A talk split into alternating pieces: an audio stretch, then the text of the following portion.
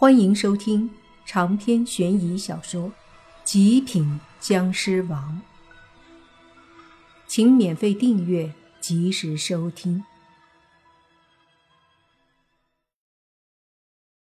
在穆家收拾着，准备回帐篷的时候，远处一男一女悄悄地看着这边。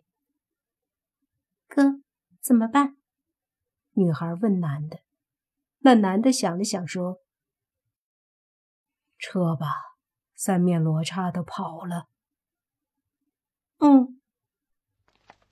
女孩答应一声，就跟那男的离开了。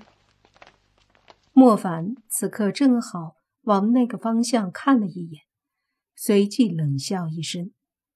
回到帐篷后，大家打算在这里住一夜，不过莫凡离开煞地的时候就接到了电话，是诗诗打的，已经打了十几个，只是在煞地没有信号，一个没接到。此刻接了以后，就听诗诗带着哭腔问莫凡在哪。莫凡问什么事，其实已经猜到了。就听诗诗说，老大，求你来救救我们家吧，那个何明他真的回来了，还带着一个会邪术的道士。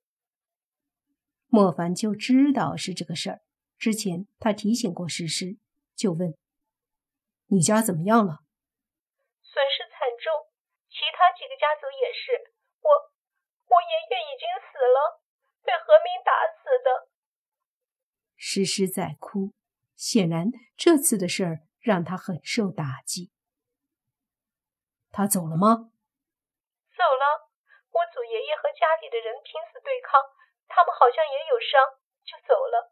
不过放话了，说还会来的，要我们五大家族覆灭。诗诗说的。莫凡说，我知道了，你想让我帮你？对，老大，江家以前对不起你，但是江少杰已经被你杀了，我爷爷也死了，跟你的仇算是彻底没了。就看在我的份上，救救江家吧。诗诗说得很伤心，带着恳求的语气，显然他把莫凡当作江家最后的希望了。你先别急，我晚点回来。莫凡说道。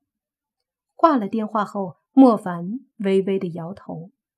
这一切还不是五大家族自作自受。当初五大家族的五个家主在那山谷里把何明联手毒死在山洞，莫凡可是亲眼所见。如今何明来报仇，意料之中而已。莫凡对穆老爷子说自己有事儿要先离开，于是穆老爷子专门把两辆车给莫凡。莫凡和洛言、轩轩、小狐妖、宁无心兄妹、泥巴以及辟邪就都上了两辆车。一路上无语，回到市里已经是晚上11点，没有多停留，直接去了江家。到了江家别墅后，诗诗出来接莫凡他们进去。大厅里，江家老太爷有些疲惫地靠在沙发上。他这把年纪了，修为虽然不错，可毕竟身体不行了。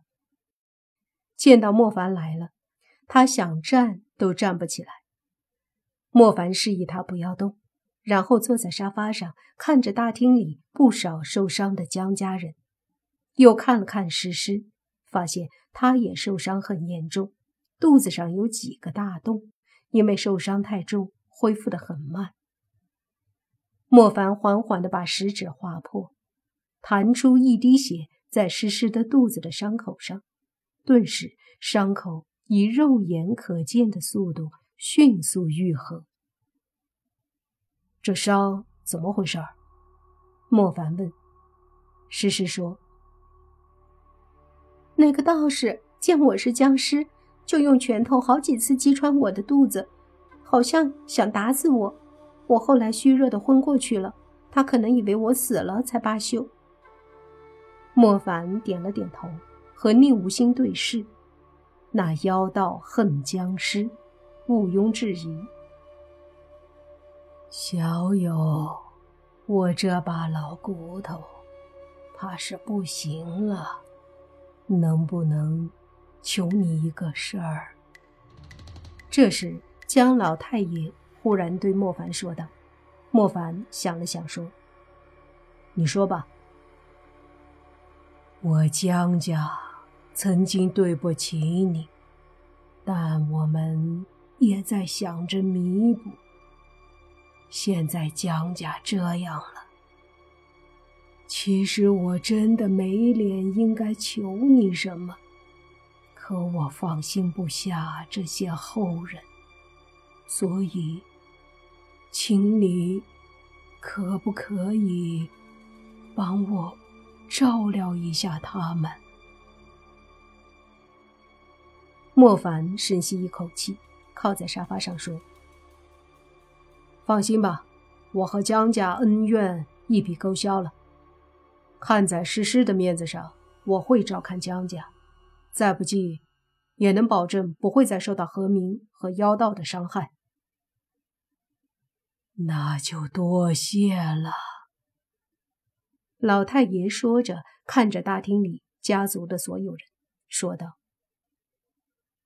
从今天开始，莫凡就是你们所有人的恩人，他说什么你们必须无条件听，他要你们做什么也必须无条件服从。大厅里的江家人赶忙的点头，又听老太爷说，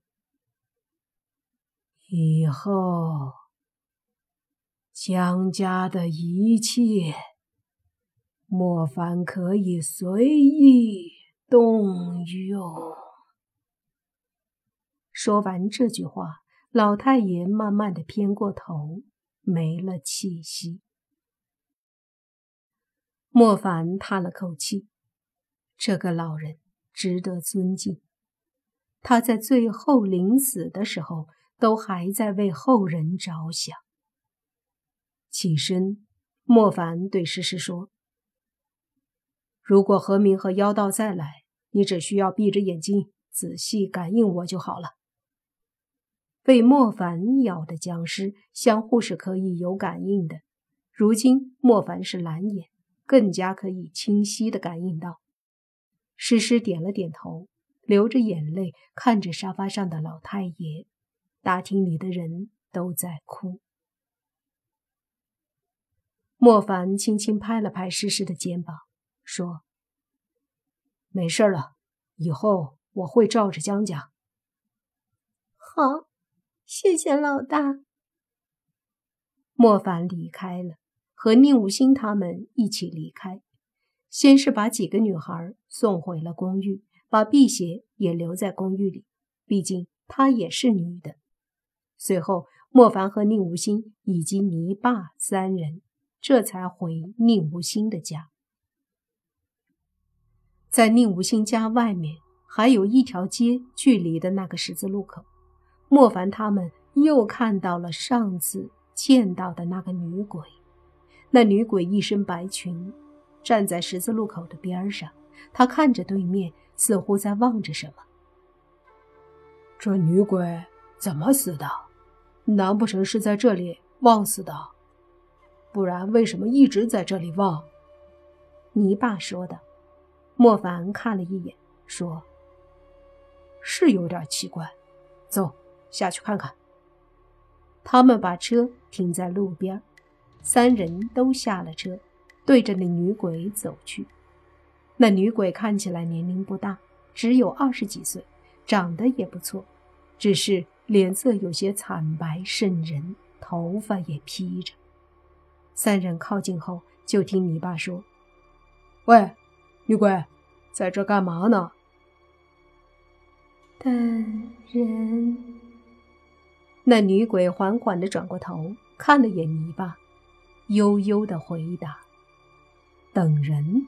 女鬼等人？难不成想找替身？于是泥巴又说，你等什么人？想要干什么？等我老公，他说过他会来接我回家，我要等他。女鬼说的。泥巴愣了一下，说道：你已经死了，应该去地府，在这里等是等不到你老公的。不！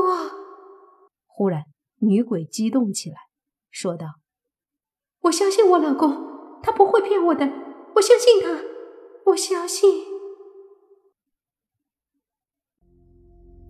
长篇悬疑小说《极品僵尸王》本集结束，请免费订阅这部专辑，并关注主播又见菲儿，精彩继续。